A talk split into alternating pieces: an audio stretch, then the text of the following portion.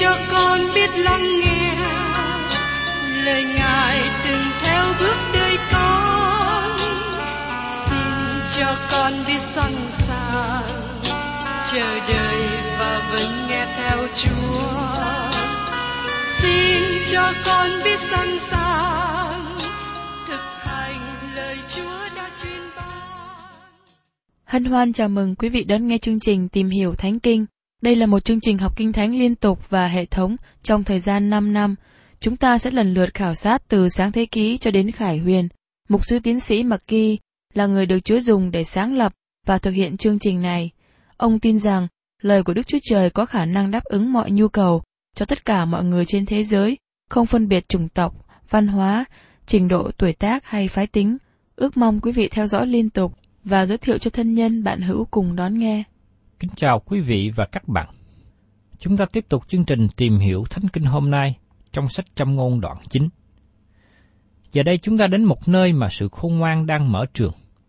Thanh niên trai trẻ được mời vào học trường khôn ngoan, và chúng ta vui mừng về điều đó. Mọi sự được chuẩn bị, và chúng ta có thể tìm đến trường khôn ngoan. Chuông trường reo lên và báo cho biết giờ học bắt đầu. Mời các bạn cùng xem ở trong trong ngôn đoạn 9, câu 1 đến câu 5. Sự khôn ngoan đã xây dựng nhà mình, tạc thành bãi cây trụ của người. Giết các con thú mình, pha rượu nho cho mình, và dọn bàn tiệc mình rồi. Người đã sai các đầy tớ mình đi, ở trên các nơi cao của thành, người la rằng, ai ngu dốt, hãy rút vào đấy. Với cả thiếu trí hiểu, sự khôn ngoan nói rằng, hãy đến ăn bánh của ta và uống rượu ta đã pha lộn. Sự khôn ngoan đã xây dựng nhà. Đây là trường khôn ngoan. Xin hãy chú ý có bãi cây trụ trong trường này. Bãi cây trụ này biểu tượng cho sự hoàn tất. Trường này cống hiến sự giáo dục đầy đủ cho đến khi tốt nghiệp lấy bằng cấp. Xin chúng ta đừng coi thường sự cao trọng của nền giáo dục tốt, nhưng có một số người chỉ ra và nói rằng Chúa Giêsu lựa chọn 12 môn đồ, họ là những người không có học chứng cao. Xin các bạn lưu ý rằng, vấn đề học vấn của 12 môn đệ của Chúa Giêsu. Họ ở với Ngài 3 năm. Họ học biết rất nhiều từ nơi vị thầy tài giỏi mà thế gian này không bao giờ có được. Sau này chúng ta cũng thấy sứ đồ Phaolô là một người có trình độ cao trong thời bấy giờ. Không ai dám nói rằng Phaolô là người thiếu học. Xin chúng ta cũng nhớ rằng sự khôn ngoan chính là Chúa Giêsu Christ. Ngài có thể ban cho các bạn đầy đủ sự học vấn. Trường khôn ngoan chuẩn bị giết các con thú, pha rượu nho mình và dọn bàn tiệc mình rồi. Giờ đây là lúc nhà trường bắt đầu khai mạc. Tiệc ăn mừng đã chuẩn bị sẵn đón những người đến học. Người đã sai các tớ gái mình đi, ở trên các nơi cao của thành. Người la rằng, hình ảnh này xảy ra tại đây nhắc chúng ta nhớ lại lời mời mà chúng ta có trong thời hiện nay qua ẩn dụ về tiệc cưới được ghi lại trong sách Tin lành Matthew đoạn 22, câu 1 đến câu 14. Đức Chúa Giêsu lại phán ví dụ cùng chúng nữa rằng, nước thiên đàng giống như một vua kia làm tiệc cưới cho con mình. Vua sai đầy tớ đi nhắc những người đã được mời đến dự tiệc, nhưng họ không chịu đến. Vua lại sai đầy tớ khác mà rằng, hãy nói với những người được mời như vậy. Này, ta đã sửa soạn tiệc rồi, bò và thú béo đã giết xong, mọi việc đã sẵn cả, hãy đến mà dự tiệc cưới. Nhưng họ không đếm sẽ đến, cứ việc đi đường mình, kẻ này đi ra ruộng, kẻ kia đi buôn bán, còn những kẻ khác bắt đầy tớ của vua mắng chửi và giết đi. Vua nổi giận, bèn sai quân lính diệt những kẻ giết người đó đi và đốt phá thành của họ. Đoạn, vua phán cùng đầy tớ mình rằng, tiệc cưới đã dọn xong rồi, song những người được mời không xứng dự tiệc đó.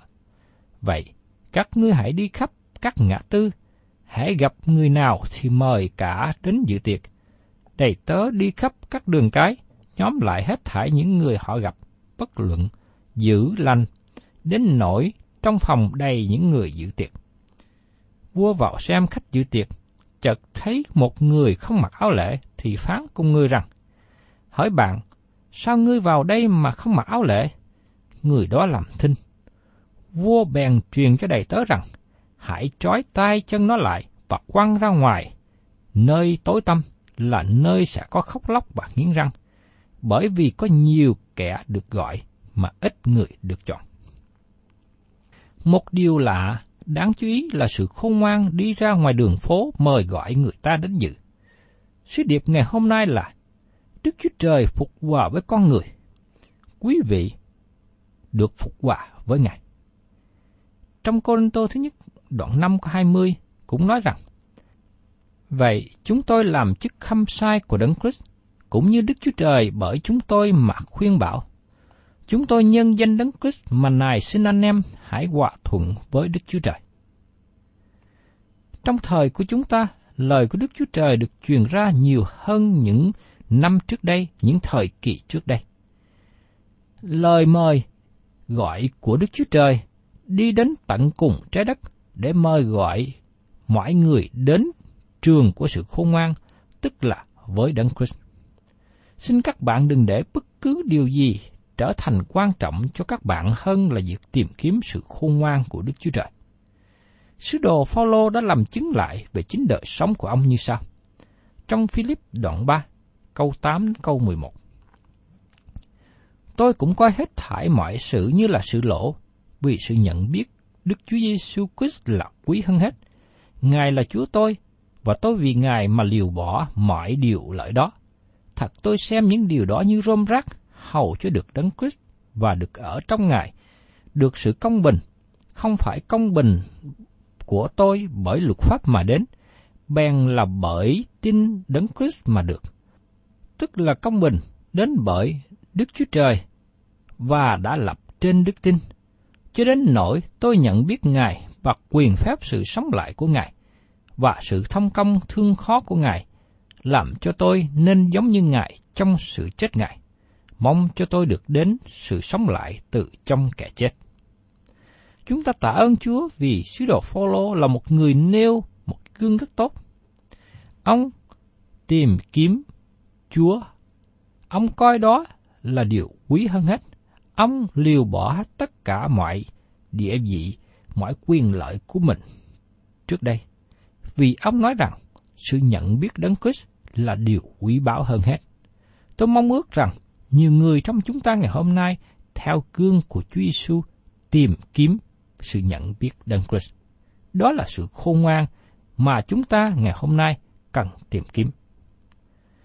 Và trong sách châm ngôn, đoạn 9, câu 6. Khá bỏ sự ngay dạy đi, thì sẽ sống, hãy đi theo con đường thông sáng.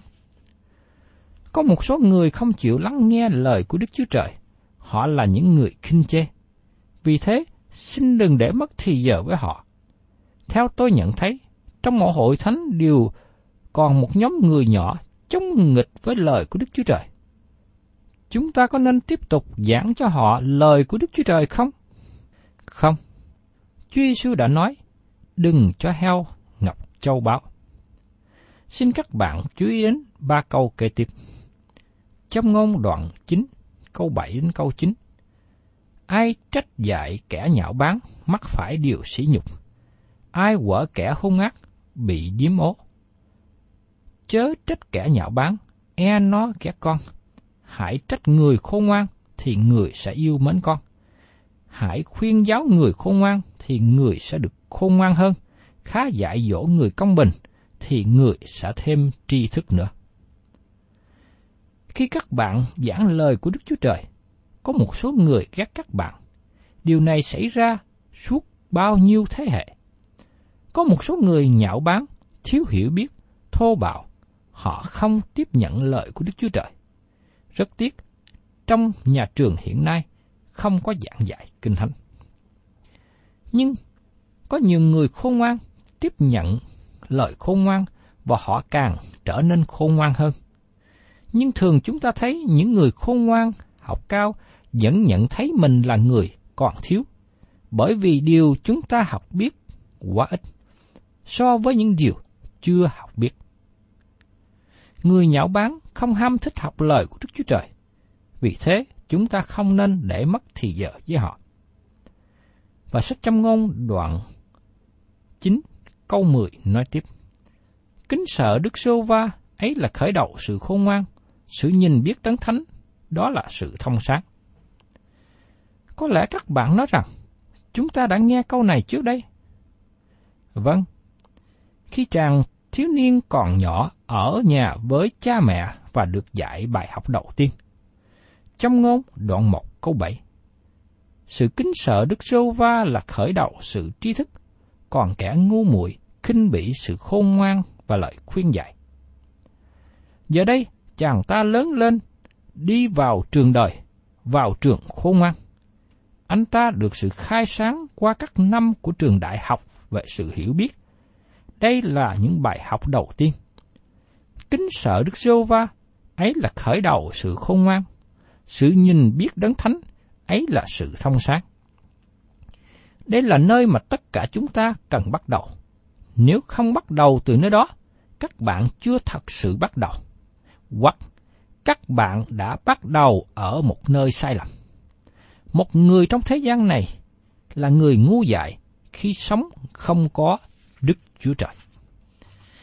Trong xã hội hiện nay, chúng ta quan tâm nhiều đến sự an toàn, an toàn trên xa lộ, an toàn trên xe cộ, an toàn trong nhà, an toàn trong các trại dưỡng lão, vân vân. Chúng ta trả nhiều tiền để mua các bảo hiểm này. Đó là điều khôn ngoan khi đóng tiền cho các bảo hiểm cần thiết. Nhưng quý vị có nghĩ về sự sống đời đời không? Các bạn có chương trình gì cho sự sống đời đời? Các bạn có bảo hiểm cho sự sống đời đời chưa? Thật là ngu dại khi sống không có Đức Chúa Trời. Vì Chúa nói rằng, kính sợ Đức Chúa Trời, ấy là khởi đầu sự khôn ngoan. Và tiếp đến trong sách trăm ngôn đoạn 9, câu 11 đến 12. Vì nhờ ta, các ngài con sẽ được thêm nhiều lên, và các năm tuổi con sẽ được gia tăng. Nếu con khôn ngoan, thì có ích cho chính mình con. Nếu con nhạo báng, tất một mình con phải gánh lấy. Nếu các bạn muốn trở nên người thông sáng, xin các bạn hãy chuẩn bị linh hồn các bạn cho sự sống đời đời. Nếu các bạn nhạo báng, coi khinh những điều này, các bạn sẽ nhận lấy sự đón phạt cho mình. Khi nói như thế, có thể làm cho các bạn hơi xúc phạm. Nhưng có người nói rằng, các bạn chọn lấy con đường xuống địa ngục. Nếu con nhạo báng, tất một mình con phải gánh lấy. Nếu các bạn chọn con đường riêng của mình, các bạn sẽ trở nên người hư mất và các bạn gánh lấy hậu quả mà chính mình đã chọn lựa. Rất tiếc có nhiều người không tiếp nhận Chúa Giêsu trong đời sống của mình. Thật là một điều rất tệ hại cho bất cứ ai quay lưng khỏi Đức Chúa Trời. Và điều kế tiếp chúng ta tìm hiểu trong trong ngôn đoạn chính nói đến trường của người đàn bà ngu dại. Mời các bạn cùng xem trong trong ngôn đoạn 9, câu 13 đến 16. Đàn bà điên cuồng hay la lối, nàng là ngu muội chẳng biết chi cả. Nàng ngồi nơi cửa nhà mình, trên một cái ghế tại nơi cao của thành, đặng kêu gọi những kẻ đi đường, tức những kẻ đi thẳng đường mình mà rằng, ai ngu dốt, hãy rút vào đây. Và nàng nói với kẻ thiếu trí hiểu. Các bạn thấy rằng, người dạy cũng mở trường dạy học. Có rất nhiều trường như thế xung quanh chúng ta ngày nay. Nàng ta không cần đi ra ngoài đường phố để mời người đến với nàng. Dâu ba ngồi một chỗ, nhưng kêu lên một tiếng, la lên một tiếng. Sau đó có hàng ngàn người đến học ở các trường ngu dại như thế. Trong đời sống tôi đã chứng kiến nhiều trường hợp như vậy. Các trường dạy điều tốt, có ít người đến học. Nhưng có nhiều người đi học cách nào làm gian lận, cách làm ăn mánh mung, cách đi đường tắt, cách qua lợi, vân vân. Có nhiều người đi đến đó rất đông, họ còn chờ đợi để được vào đại học. Sự gian ác là một điều nào đó thôi miên và đầu độc người ta. Khi phạm một tội sẽ khiến chúng ta phạm thêm tội nữa. Cách ăn ở tội lỗi có vẻ phấn khởi, lôi cuốn hơn là đời sống của người cơ đốc nhân. Chính vì thế mà có nhiều người bỏ qua những buổi tiệc thịnh soạn của sự khôn ngoan để tìm kiếm những thức ăn đánh cắp của kẻ điên cuồng. Xin các bạn đừng để bị lường gạt. Tội lỗi rất nguy hiểm và hậu quả của nó rất tệ hại. Xin các bạn chú ý đến câu trăm ngôn kế tiếp. Nước ăn cắp lấy làm ngọt ngào, bánh ăn vụng là ngon thai. Những người chẳng biết rằng kẻ chết ở đó, và những người khách của nàng đều ở dưới chốn sâu của âm phủ. Chúng ta thấy một điều lạ không? Nơi mà người ta dọn tiệc, mời gọi sẵn để ăn, thì không chịu ăn. Vì đó là người ngu dại. Nhưng mà người ngu dại thì lấy nước ăn cắp, uống lấy làm ngọt ngào. Vì thấy rằng, do nơi tài cán khôn ngoan của mình mà ăn cắp được nước này. Hoặc là miếng bánh ăn dụng, ăn lén lúc thì lấy làm ngon. Đó là một điều lạ thường. Có nhiều người tự xưng mình là khôn ngoan, nhưng đi học ở trường ngu dại và cuối cùng nhận lấy hậu quả thảm hại. Có những người gian bóng một thời nhưng sau đó qua đi. Sau đó gánh lấy hậu quả đau buồn và trở nên cô đơn, tuyệt vọng. Một người đàn ông được thế gian này cho hết mọi sự, như đẹp trai, giàu có, địa vị. Nhưng sau đó ông kể lại rằng, mọi điều đó nay đều mất, và giờ đây chỉ còn một mình tôi, buồn chán, cô đơn. Một người tài tử, nổi tiếng, giàu có, lập gia đình với vài phụ nữ đẹp. Một ngày kia đến tuổi già, ông tự tử và để lại một lời ghi chú. Đời tôi buồn chán, không muốn sống nữa. Thưa các bạn, đây là một cảnh trạng thật đau thương. Tôi xin nói với các bạn rằng, sự ngu dại mở trường dạy học và có quá nhiều người đi dự học, có nhiều người khác đang đứng chờ để được vào các trường này. Những người chẳng biết rằng kẻ chết ở đó, và những người khách của nàng đều ở dưới chốn sâu của âm phủ. Trường ngu dại được điều khiển bởi một người nữ ngu dại, nhưng rất tiếc có nhiều người lại chen vào đó để học. Thưa các bạn, sự khôn ngoan và sự ngô dại được mô tả trong đoạn này như hai người nữ thù nghịch nhau. Cả hai đều mở trường và dọn tiệc mời người ta đến dự nhưng sự khôn ngoan là một người nữ có tinh thần trách nhiệm và tư cách, trong khi sự ngu dại là một gái mãi dâm chỉ dọn lên những thức ăn để đánh đã đánh cắp. Sự khôn ngoan xuất hiện trước nhất trong tâm trí, còn sự ngu dại xuất hiện trong các giác quan. Các giác quan dễ bị kích thích, nhưng các lạc thú của sự điên cuồng chỉ là tạm thời, nhưng sự mãn nguyện và sự khôn ngoan đem đến thì tồn tại mãi mãi. Các bạn thân mến, hiện nay có trường khôn ngoan và trường ngu dại. Kết quả của người học hai trường này khác nhau. Người khôn ngoan chọn đúng trường và nhận được kết quả về sự sống đời đời. Người ngu dại chọn sai đường và cuối cùng dẫn đến sự chết. Thưa các bạn, chúng ta cùng tìm hiểu tiếp đến Châm ngôn đoạn 10. Châm ngôn đoạn 10 khởi sự phần thứ nhì của sách Châm ngôn. Và tại đây, chúng ta thấy một học sinh trẻ được ban cho một lời hướng dẫn về đời sống. Đây là bài học cho các bạn và tôi trong trường học của Đấng Christ. Mời các bạn cùng xem tiếp trong Châm ngôn đoạn 10, câu 1. Con trai khôn ngoan làm vui cha mình, nhưng đứa con ngu muội gây buồn cho mẹ nó. Các bạn có chú ý, người cha có đứa con trai đi đến trường và được điểm cao, hay được nổi bật vượt trội hơn người khác, hay tốt nghiệp bằng cấp, người cha già vui mừng đi ra nói với mọi người không? Con trai tôi đổ đạt trường đại học rồi. Nhưng giả sử rằng đứa con trai thi rớt hay thua cuộc thi. Trong trường hợp đó người cha yên lặng và không nói điều gì với đứa con trai. Ông giữ chặt môi miệng lại. Nhưng đứa con ngu muội gây buồn cho mẹ nó. Bà mẹ rất buồn trong hoàn cảnh như thế. Người cha giữ yên lặng và bỏ qua một bên. Đó là hình ảnh của đời sống.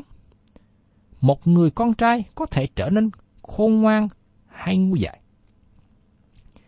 Và trong sách trong ngôn đoạn 10 câu 2, của phi nghĩa chẳng được ích chi, song sự công bình giải cứu khỏi chết. Một người chất chứa tích lũy tài sản lớn rồi cũng để lại. Họ không thể đem tài sản mình theo với họ và không bao giờ có vui vẻ thật khi còn sống trên đất. Đấng Christ làm cho chúng ta được sống trong sự khôn ngoan và trong sự công bình và ban cho chúng ta có được sự sống đời đời. Như lời của Chúa đã nói ở trong sách Giăng đoạn 3 câu 16. Vì Đức Chúa Trời yêu thương thế gian, đến nỗi đã ban con một của Ngài, hầu cho hệ ai tin con ấy không bị hư mất mà được sự sống đời đời. Và tiếp đến, xin mời các bạn cùng xem trong trong ngôn đoạn 10 câu 3. Đức Rô Va không để linh hồn người công bình chịu đói khát, nhưng Ngài xô đuổi sự ước ao của kẻ ác đi. Các bạn có nhớ trước đây khi tôi đề cập, tôi nghĩ có một số châm ngôn thích ứng cho mọi người, và một số châm ngôn khác chỉ thích ứng cho một số nhân vật trong Kinh Thánh. Khi chúng ta nghe câu châm ngôn nói, Đức Rô Va không để linh hồn người công bình chịu đói. Chúng ta nghĩ đến Joseph, con trai của Jacob. Ông bị bán xuống xứ Ai Cập và ông có thể nghĩ rằng đi đến chỗ tận cùng. Và Đức Chúa Trời hình như quá xa. Nhưng Joseph có đức tin vào Đức Chúa Trời và chúng ta biết rằng Đức Chúa Trời không bỏ ông. Đức Chúa Trời đã sắp đặt điều đó và cuối cùng đem Joseph ra khỏi tù và lập ông lên làm thủ tướng của xứ Ai Cập. Và trong sách châm ngôn, đoạn 10 câu 4. Kẻ làm việc tai biến nhát trở nên nghèo nàn, còn tai kẻ siêng năng làm cho được giàu có. Có sự khác biệt giữa mỗi người cơ đốc nhân. Một số cơ đốc nhân sống rộng lượng, trong khi những người khác hạ tiện. Khi để ý và thấy rằng những người keo kiệt có đời sống thiếu hụt, người ấy hình như bị chảy mất thường xuyên, khác với người rộng rãi, có đời sống đầy đủ. Các bạn có nghĩ là câu này thích ứng với Abraham không? Ông thật là người rộng lượng. Ông đã nói với người cháu của mình là Lót, hãy chọn trước phần đất mà con muốn, phần còn lại thuộc về ta. Abraham là người rộng rãi nên mới chia tài sản như thế, trong khi Abraham có quyền chọn trước. Ông biết chọn dùng đất nào tốt và có nước của sông Giô-đanh. Nhưng Abraham cho Lót cơ hội chọn đồng cỏ tốt trước. Nhưng Lót với bàn tay làm biến và lòng ích kỷ, ông chọn phần tốt nhất cho ông, nhưng cuối cùng ông bị mất hết mọi sự. Còn bàn tay người siêng năng làm cho giàu có. Có hai chữ trong Kinh Thánh không đi chung với nhau. Đức tin và sự lười biếng không có lẫn lộn hay pha trộn với nhau. Một người có đốc nhân lười biếng không có đức tin thật nơi Đức Chúa Trời. Một người cần mẫn và làm việc cực nhọc với công tác của mình. Điều này nhắc nhở tôi về sứ đồ Phaolô khi Chúa kêu gọi ông ta, Ngài không kêu gọi một người làm biếng.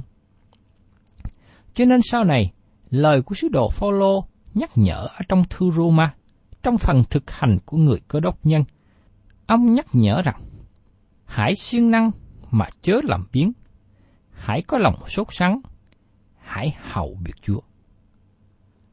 Thưa các bạn, tôi rất ý làm cảm kích về lời khuyên dạy tốt lành của Phaolô. Khuyên chúng ta hãy siêng năng để phụng sự Đức Chúa Trời. Đó là điều khôn ngoan. Chúng ta tạ ơn Chúa vì những ai hết lòng, hết ý siêng năng phụng sự Đức Chúa Trời, đời sống người đó được phước hạnh. Chẳng những người đó được phước hạnh mà thôi, nhưng người siêng năng hầu việc Đức Chúa Trời, phụng sự Đức Chúa Trời, đem phước hạnh tuôn tràn ra cho nhiều người khác nữa. Tôi mong ước rằng các bạn là những người khôn ngoan, học theo lời dạy của Đức Chúa Trời, sống siêng năng thờ phượng hầu việc Chúa.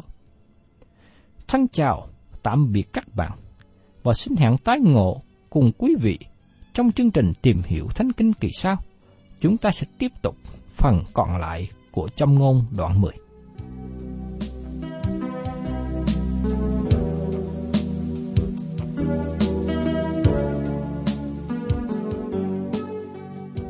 Cảm ơn quý vị đã đón nghe chương trình Tìm hiểu Thánh Kinh. Nếu quý vị muốn có loạt bài này, xin liên lạc với chúng tôi theo địa chỉ sẽ được đọc vào cuối chương trình. Kính chào quý thính giả.